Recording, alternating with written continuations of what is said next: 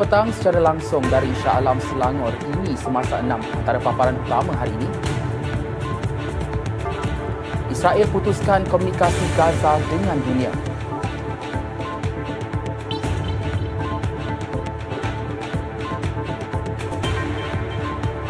Bekalan air Selangor dan Kuala Lumpur dijangka pulih malam ini.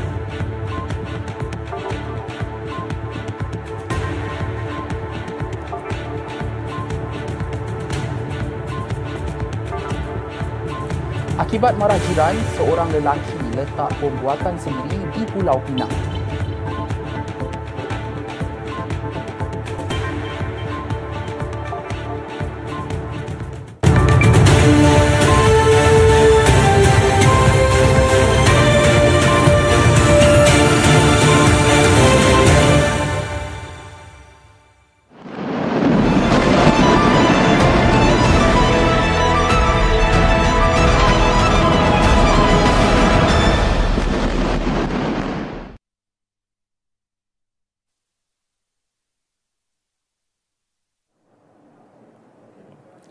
Anda sedang saksikan pemandangan bandar Gaza secara langsung melalui kamera Reuters.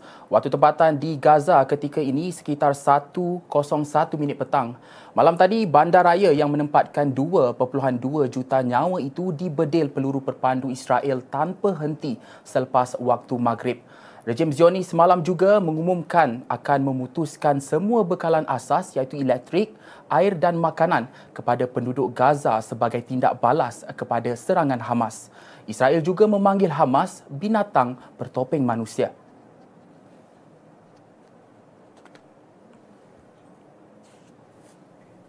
Assalamualaikum dan salam sejahtera. Anda bersama saya Alif Haikal Muhammad. Serangan udara Israel pada Isnin yang memusnahkan sebahagian besar kawasan kejiranan Al-Rimal di bandar Gaza mengakibatkan internet dan talian komunikasi terputus. Pesawat perang Israel terutamanya drone tanpa juruterbang terbang melintasi sepadan Gaza dan memusnahkan banyak bangunan termasuk kediaman orang awam. Wartawan Turki melaporkan jet pejuang memusnahkan bangunan syarikat telekomunikasi Palestin menyebabkan gangguan perhubungan dan internet di wilayah itu. Kompleks Al-Shifa antara bangunan tinggi di Gaza turut mengalami kerosakan akibat serangan udara. Pertempuran terkini melibatkan Hamas sebagai pihak berkuasa di Gaza dengan rejim Israel sejak 7 Oktober telah mengakibatkan kehilangan ratusan nyawa kedua-dua belah pihak. Israel menggunakan media arus perdana dunia untuk untuk mengecam pencerobohan Hamas ke wilayah Yahudi walaupun ramai masyarakat barat kini mula memahami mengapa tindakan itu dilakukan Hamas. Dalam perkembangan lain, penunjuk perasaan pro-Palestin berkumpul di Times Square di Bandaraya New York, Amerika Syarikat bagi mengecam tindakan ganas rejim Zionis dalam konflik di Gaza yang membunuh ratusan nyawa dan mencederakan ribuan yang lain.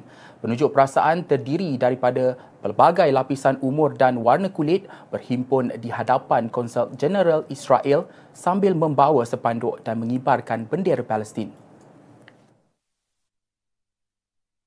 Bagaimanapun di seberang jalan yang dikawal ketat, kumpulan pro-Israel juga berhimpun sambil melaungkan kata penghinaan kepada penyokong Palestin. Penunjuk perasaan ini telah berkumpul dua hari berturut-turut di bandar itu dan menimbulkan suasana tegang antara kedua-dua kumpulan. Sebelum ini, pejuang Hamas melancarkan serangan di bandar-bandar Israel susulan peningkatan serangan oleh tentera Israel di Masjid Al-Aqsa sejak kebelakangan ini. Serangan Hamas yang dilancarkan pada waktu subuh Sabtu lalu adalah yang terbesar ke atas Israel sejak Mesir dan Syria melancarkan serangan mengejut dalam usaha untuk menuntut semula wilayah yang hilang dalam perang Yom Kippur 50 tahun lalu.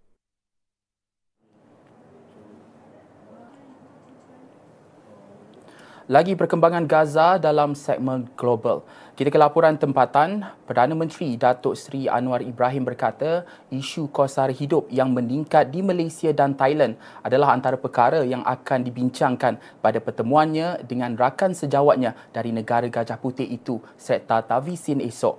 Tavisin yang baru menerajui Thailand dijadual tiba pada esok untuk lawatan kerja dua hari ke Malaysia. Perdana Menteri yang juga Menteri Keuangan berkata pertemuan itu turut akan membincangkan mengenai langkah-langkah untuk membantu mengurangkan beban yang dihadapi rakyat di kedua-dua negara. Katanya kerajaan akan berikhtiar sedaya upaya untuk mengurangkan beban kepada rakyat berpendapatan rendah yang terkesan dengan senario ekonomi semasa. Beliau berkata demikian ketika menjawab soalan tambahan Ahli Parlimen Pendang Dato' Awang Hashim mengenai pendekatan kerajaan meningkatkan kuasa beli rakyat rakyat susulan penyusutan nilai ringgit termasuk meningkatkan pendapatan rakyat berikutan kenaikan harga barang. Seterusnya, Timbalan Perdana Menteri Datuk Seri Ahmad Zaid Hamidi berpendapat Elaun petugas barisan hadapan Jabatan Kemajuan Islam Malaysia JAKIM, Jabatan Agama Islam Negeri JAIN dan Majlis Agama Islam Negeri, Negeri MAIN perlu dinaikkan. Katanya hasrat berkenaan dilihat munasabah meskipun mereka berkhidmat sebagai sukarelawan tetapi banyak membantu kerja-kerja penyebaran dakwah kepada saudara baharu. Oleh kerana pendakwah atau mubalik ini uh, dikategorikan uh, sebagai uh, usaha-usaha dakwah secara sukarela dulunya ya dan mereka juga dikenali sebagai sukarelawan dalam penyebaran dakwah. Namun uh, Jabatan Agama Islam Negeri-Negeri, Majlis Agama Islam Negeri-Negeri dan JAKIM telah mengambil beberapa inisiatif untuk meletakkan mereka sebagai pendakwah perkhidmatan secara kontrak. Maka allowance yang diberikan pada mereka itu secara relatifnya masih rendah.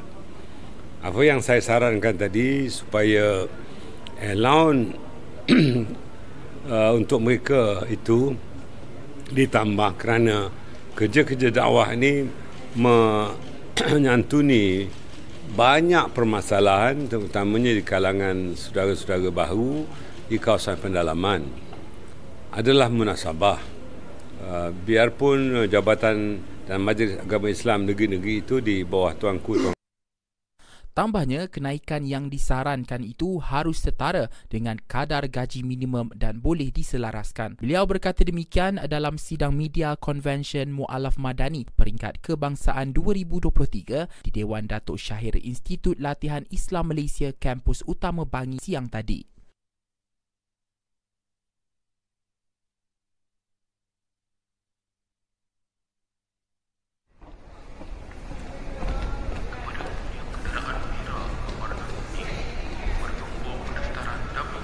Mama, saya nak ni. Okey, boleh. Sebab yang ni halal. Macam mana Mama tahu yang ini halal? Sebab ada tanda logo halal yang dikeluarkan oleh JAKIM. Tapi halal tu apa Mama? Ha, halal tu berasal dari kalimah Arab yang bermaksud dibenarkan atau dibolehkan oleh hukum syarak. Makanan halal pula tidak mengandungi bahagian atau benda daripada binatang yang orang Islam dilarang makannya. Cara penyembelihan yang dibenarkan untuk binatang yang dihalalkan tidak mengandungi benda yang dihukum sebagai najis mengikut hukum syarak, disediakan, diproses dan dikilangkan dengan menggunakan alat yang bebas daripada benda yang dihukum najis mengikut hukum syarak. Ciri-ciri logo halal ialah Pertama, bintang berbucu lapan di tengah-tengah. Kedua, perkataan Arab halal di tengah bulatan. Ketiga, diikuti tulisan rumi halal. Keempat, bulatan logo tertulis perkataan Malaysia dalam tulisan rumi dan tulisan Arab. Dan yang kelima, dua bintang kecil berbucu lima diletakkan bagi memisahkan perkataan rumi dan perkataan Arab tersebut. Makanan yang halal adalah makanan yang bersih dan baik untuk menjaga kesihatan kita. Jadi, makanan yang halal baik untuk semua lah kan Mama? Betul.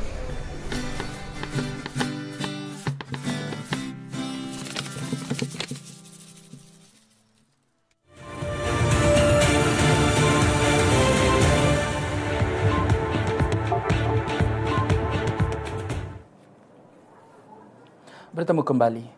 Angkatan Tentera Malaysia ATM akan distruktur semula menjadi Angkatan Masa Hadapan. Panglima Angkatan Tentera General Tan Sri Muhammad Abdul Rahman berkata ia akan mula dilaksanakan melalui pelan strategi ketenteraan negara baharu dengan mempertingkatkan ketiga-tiga perkhidmatan meliputi 3M iaitu anggota, peralatan dan strategi ketenteraan.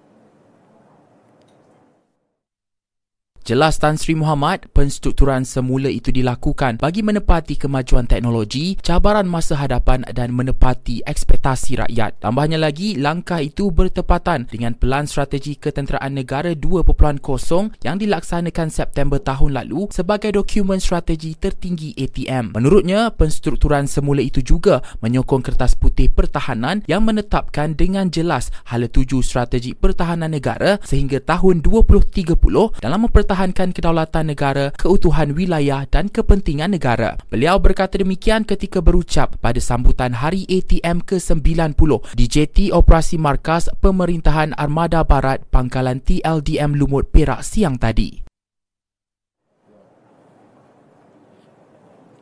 Pengurusan Air Selangor Sinan Berhad Air Selangor memaklumkan kerja-kerja penambahbaikan, penyenggaraan dan penggantian aset di loji rawatan air Sungai Langat sudah mencapai 72% setakat pukul 3 petang tadi. Kerja-kerja berkenaan dijangka siap pada pukul 7 malam ini.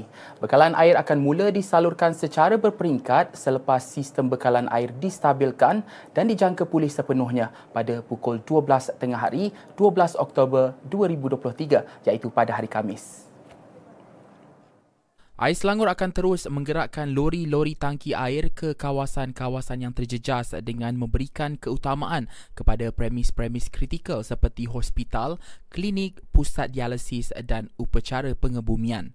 Para pengguna boleh mendapatkan maklumat berhubung gangguan bekalan air berjadual menerusi saluran komunikasi rasmi alternatif seperti aplikasi Ais Selangor, Facebook, Instagram dan X atau hubungi Air Selangor di talian 15300 atau layari www.airselangor.com.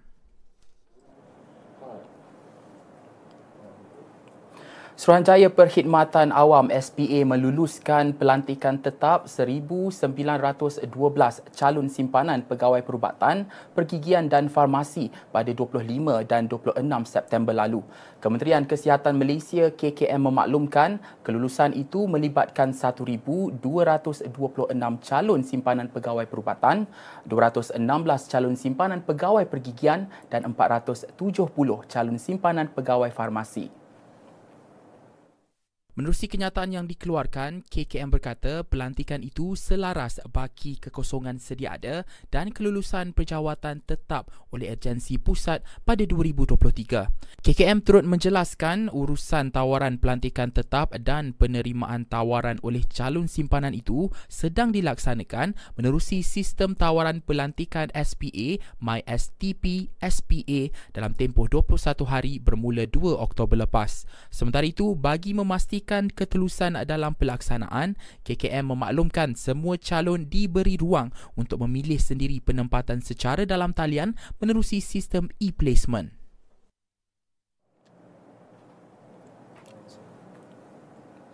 Sempena Hari Kesihatan Mental Sedunia 2023 yang disambut hari ini, Perdana Menteri Datuk Seri Anwar Ibrahim menyeru orang ramai menghentikan segala bentuk stigma mengenai masalah kesihatan mental. Beliau yang turut memakai riben hijau sebagai simbolik kepada kesedaran kesihatan mental membuat kenyataan itu sebelum menjawab soalan pertama di Dewan Rakyat siang tadi. Hari Kesihatan Mental Sedunia hari ini ya kesihatan mental milik semua, hentikan stigma. Dan ribin hijau yang termasuk saya pakai ini merupakan simbol kesihatan mental antarabangsa. Selamat menyambut Hari Kesihatan Mental Sedunia 2023. Kesihatan mental milik semua, hentikan stigma. Beberapa ahli parlimen turut kelihatan memakai riben hijau sebagai tanda menyokong kempen kesedaran kesihatan mental. Datuk Seri Anwar ketika membentangkan usul kajian separuh penggal rancangan Malaysia ke-12 di Dewan Rakyat sebelum ini mengumumkan kerajaan akan menubuhkan Institut Kesihatan Mental bagi menangani isu kesihatan itu yang kian membimbangkan di negara ini.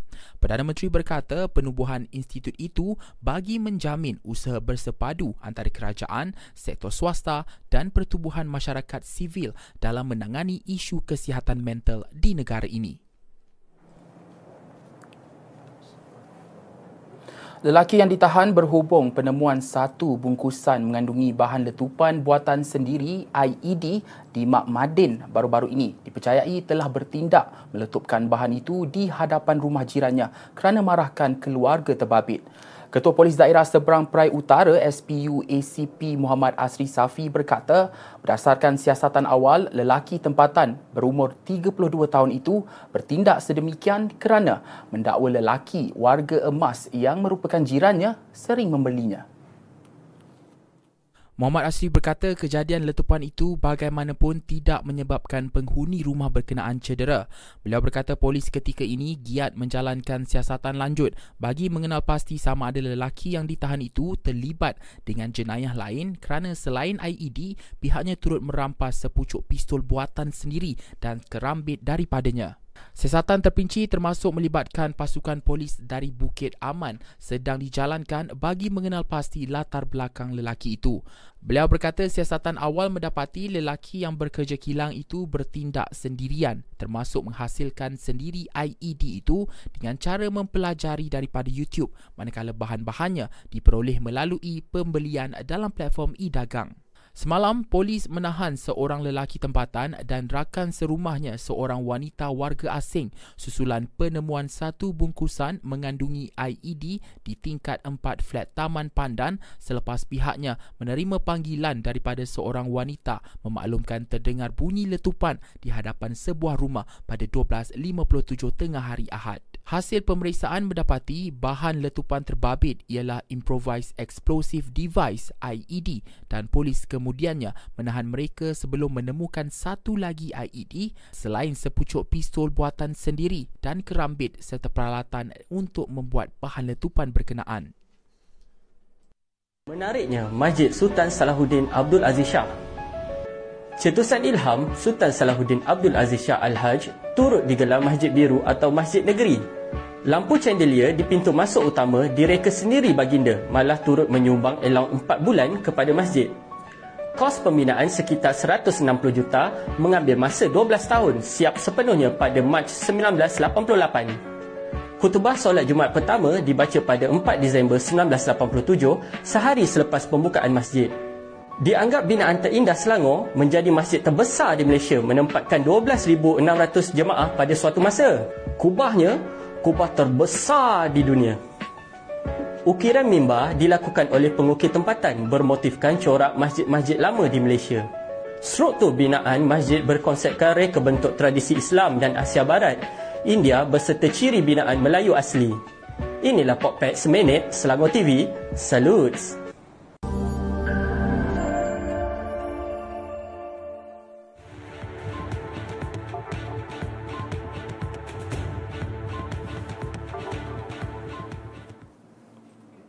Bersua kembali, Konvensyen Mahasiswa Selangor Timur Tengah 2023 membuka tirainya semalam yang disempurnakan Datuk Menteri Besar Datuk Seri Amiruddin Syari. Memasuki hari kedua, jadual mahasiswa dipenuhi dengan beberapa agenda termasuk sesi dialog bersama Datuk Menteri Besar. Perinciannya bersama rakan wartawan kami, Rafika Rauf. Silakan Rafika. Baik, hari kedua Convention Mahasiswa Selangor Timur Tengah yang berlangsung di Lee Royal Hotel and Resorts Aman uh, di Jordan ini berlangsung seawal 8 pagi waktu tempatan dengan ucap pertama daripada Mufti Selangor, Profesor Madya Datuk Dr. Anhar Opir dengan uh, peranan mahasiswa Timur Tengah dalam menjayakan pembentukan generasi madani. Uh, dalam ucap pertama beliau, beliau menekankan enam teras yang perlu diterapkan dalam diri mahasiswa untuk menjadi ejen uh, generasi berdaya saing. Selain itu, uh, turut berlangsung pada hari ini ialah dialog mahasiswa convention bersama Datuk Menteri Besar Datuk Seri Amiruddin Syari dan para mahasiswa berpeluang uh, mengadakan sesi dua hala soal jawab bersama Datuk Seri Amiruddin bertanyakan tentang cabaran-cabaran yang dihadapi oleh mereka uh, sepanjang menjadi mahasiswa di Timur Tengah ini. Selain itu juga difahamkan sekitar 20 hingga 24 uh, pelajar yang akan membuat pembentangan kertas cadangan di hadapan penilai-penilai. Uh, sesi akan berlangsung ada dua sesi, sesi pagi serta sesi petang uh, dan mereka ini akan dinilai. Pada waktu malam pula sekitar 7.30 malam waktu tempatan, uh, para mahasiswa dijadualkan akan mengadakan sesi town hall bersama Naib Chancellor Universiti Islam Selangor iaitu Profesor Madya Datuk Dr. Muhammad Ravi Abdullah dan itu adalah uh, jadual bagi konvensyen mahasiswa. Manakala bagi Datuk Menteri Besar Datuk Seri Amiruddin Syari selepas dialog bersama mahasiswa konvensyen beliau akan bergerak ke University Jordan untuk mengadakan pertemuan dengan Syekh Dr. Abdul Rahman Kilani iaitu Dekan Fakulti Syariah University Jordan dan selepas pertemuan itu uh. Datuk Seri Amiruddin Syari dijadualkan pula akan mengadakan pertemuan dengan Putera Ghazi Muhammad iaitu penasihat utama Raja Abdullah dan juga merupakan pengerusi Royal Al-Albaid Institute for Islamic Thought dan setelah mengadakan pertemuan bersama Putera Ghazi Datuk Seri Amiruddin Syari juga dijadualkan akan bergerak ke Majlis Ramah Mesra bersama Diaspora Malaysia di Jordan.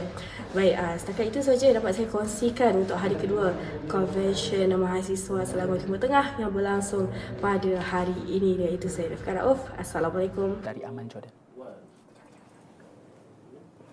Terima kasih Rafika Rauf uh, dari Aman Jordan. Seterusnya, convention seterusnya Konvensyen uh, Mahasiswa Selangor Timur Tengah 2023 membuka tirainya semalam dan oleh itu mahasiswa disaran untuk menerapkan enam teras dalam membentuk generasi madani. Mufti Selangor Profesor Madya Datuk Dr. Anah Ropir berkata, enam teras tersebut adalah kemampanan, kesejahteraan, daya cipta, hormat, keyakinan dan ihsan. Saya sampaikan uh, enam teras uh, Malaysia Madani. Daripada situ saya kembangkan tentang peranan mahasiswa yang perlu mereka mainkan. Yang pertama mereka ini adalah ejen uh, kebaikan. Yang kedua mereka adalah ejen kepada perubahan dalam masyarakat. Dan yang ketiga mereka ini adalah pencorak uh, kepada generasi yang berdaya saing. Jadi saya uh, maknanya meminta kepada mahasiswa supaya ada ciri-ciri ini yang digagaskan oleh uh, maknanya kerajaan tentang Malaysia Madani. Cuma bagaimana mereka boleh untuk uh, memainkan peranan ini, saya sokong dengan uh, tiga perkara tanggungjawab yang perlu mereka maknanya pikul daripada sekarang. Isu semasa mereka kena tahu, begitu juga dengan uh, maslahat mursalah. Ini satu perbahasan tentang makosid syariah. Hmm. begitu juga mereka uh, perlu mengetahui juga uh, dengan keadaan masyarakat sekarang. Saya masukkan pula cabaran supaya mereka tahu kalau cabaran ini tidak dihadapi dan tidak diselesaikan mereka tak akan boleh pikul tanggungjawab dan mereka nanti gagal berperanan Mengulas lanjut mengenai penganjuran convention, beliau menyambut baik dan menyifatkan ia sebagai platform terbaik untuk mendekati mahasiswa. Jadi dengan adanya program ini, uh, mahasiswa akan menjadi lebih rapat dengan uh, ketua negeri iaitu Menteri Datuk Menteri Besar dan pada masa yang sama dapat menyelami apakah gagasan dan juga hasrat besar daripada Yang Amat Berhormat Datuk Menteri Besar supaya mereka boleh bagi saya lah mereka bermuhasabah. Mereka boleh maknanya fokus kepada bidang masing-masing sekarang dan tahu bila balik apakah yang boleh terus di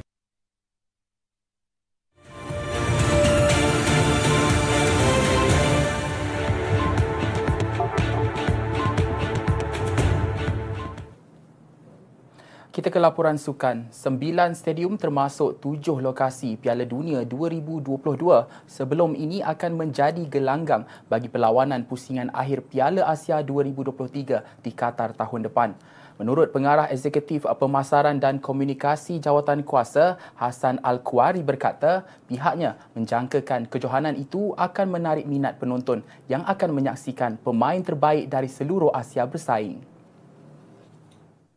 Sinar Harian melaporkan temasya bola sepak terbesar benua Asia itu dijadualkan bermula 12 Januari hingga 20 Februari 2024 dengan perlawanan pembukaan dan perlawanan akhir akan diadakan di Stadium Lusai yang menyediakan 88,966 tempat duduk. Sebelum ini, tujuh lokasi Piala Dunia 2022 melibatkan Stadium Lusai, Al Bait, Khalifa International, Al Janub, Ahmad bin Ahli, Al-Tumama dan Education City serta Stadium Jasim bin Hamad dan Stadium Abdullah bin Khalifa. Untuk rekod, tuan rumah Qatar adalah juara bertahan yang memenangi gelaran pada edisi 2019 dengan rekod tanpa kalah di undi dalam kumpulan A bersama China, Tajikistan dan Lubnan. Sementara itu, skuad bola sepak negara Harimau Malaya kendalian Kim Pan-gon pula diundi dalam kumpulan E bersama Korea Selatan, Jordan dan Bahrain.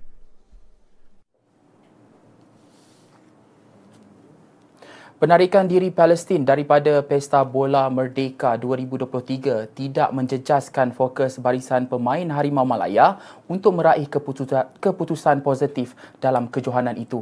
Pemain naturalisasi Enric Dos Santos menegaskan pemain perlu fokus menewaskan India sekaligus membolehkan mereka mara ke final bertemu Tajikistan. Palestin sah terpaksa menarik diri pada saat akhir susulan situasi semasa ketegangan di semenanjung Gaza membabitkan pertempuran antara pejuang Hamas dan tentera Israel. Walau bagaimanapun, badan induk itu tidak mengubah format pertandingan dengan Malaysia kekal akan berdepan India bagi aksi pertama pada Jumaat ini di Stadium Nasional Bukit Jalil manakala Tajikistan akan terus mara ke final. Sementara itu, bintang muda Harimau Malaya, Mukhairi Ajmal Mahadi menjelaskan semua pemain bersedia dengan apa sahaja yang berlaku dan akan mengikut perancangan daripada jurulatih.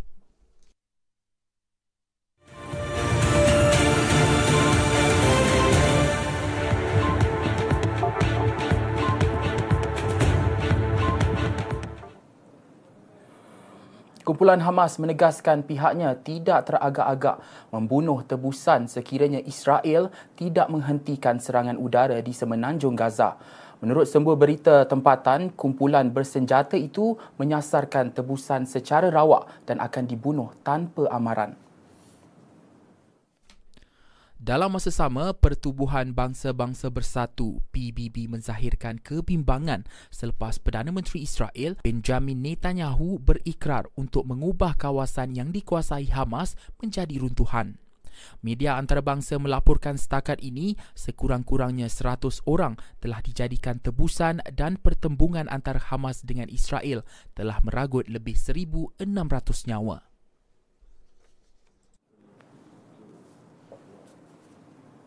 Dianggarkan 19 juta kanak-kanak di Sudan tidak bersekolah ekoran konflik kenteteraan. Menurut tabung kanak-kanak Pertubuhan Bangsa-Bangsa Bersatu UNICEF dan Save the Children dalam satu kenyataan bersama pada Isnin lapor Sinhua. Daripada jumlah itu, kira-kira 6.5 juta kanak-kanak tidak dapat ke sekolah dan sekurang-kurangnya 10,400 sekolah ditutup.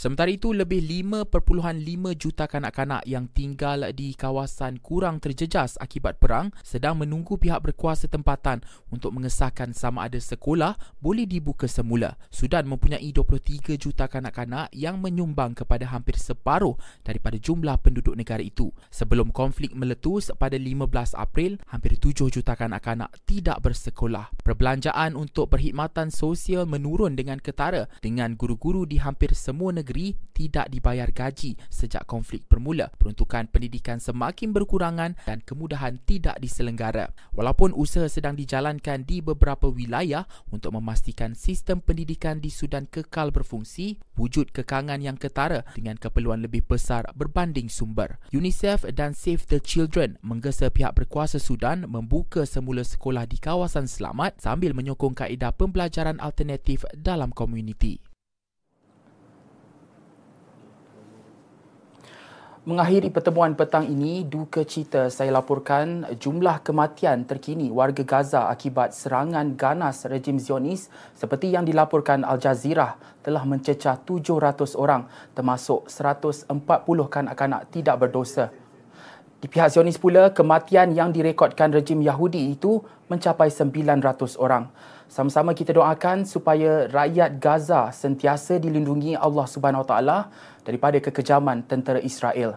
Dengan itu, saya Alif Haikal Muhammad. Assalamualaikum dan salam hormat.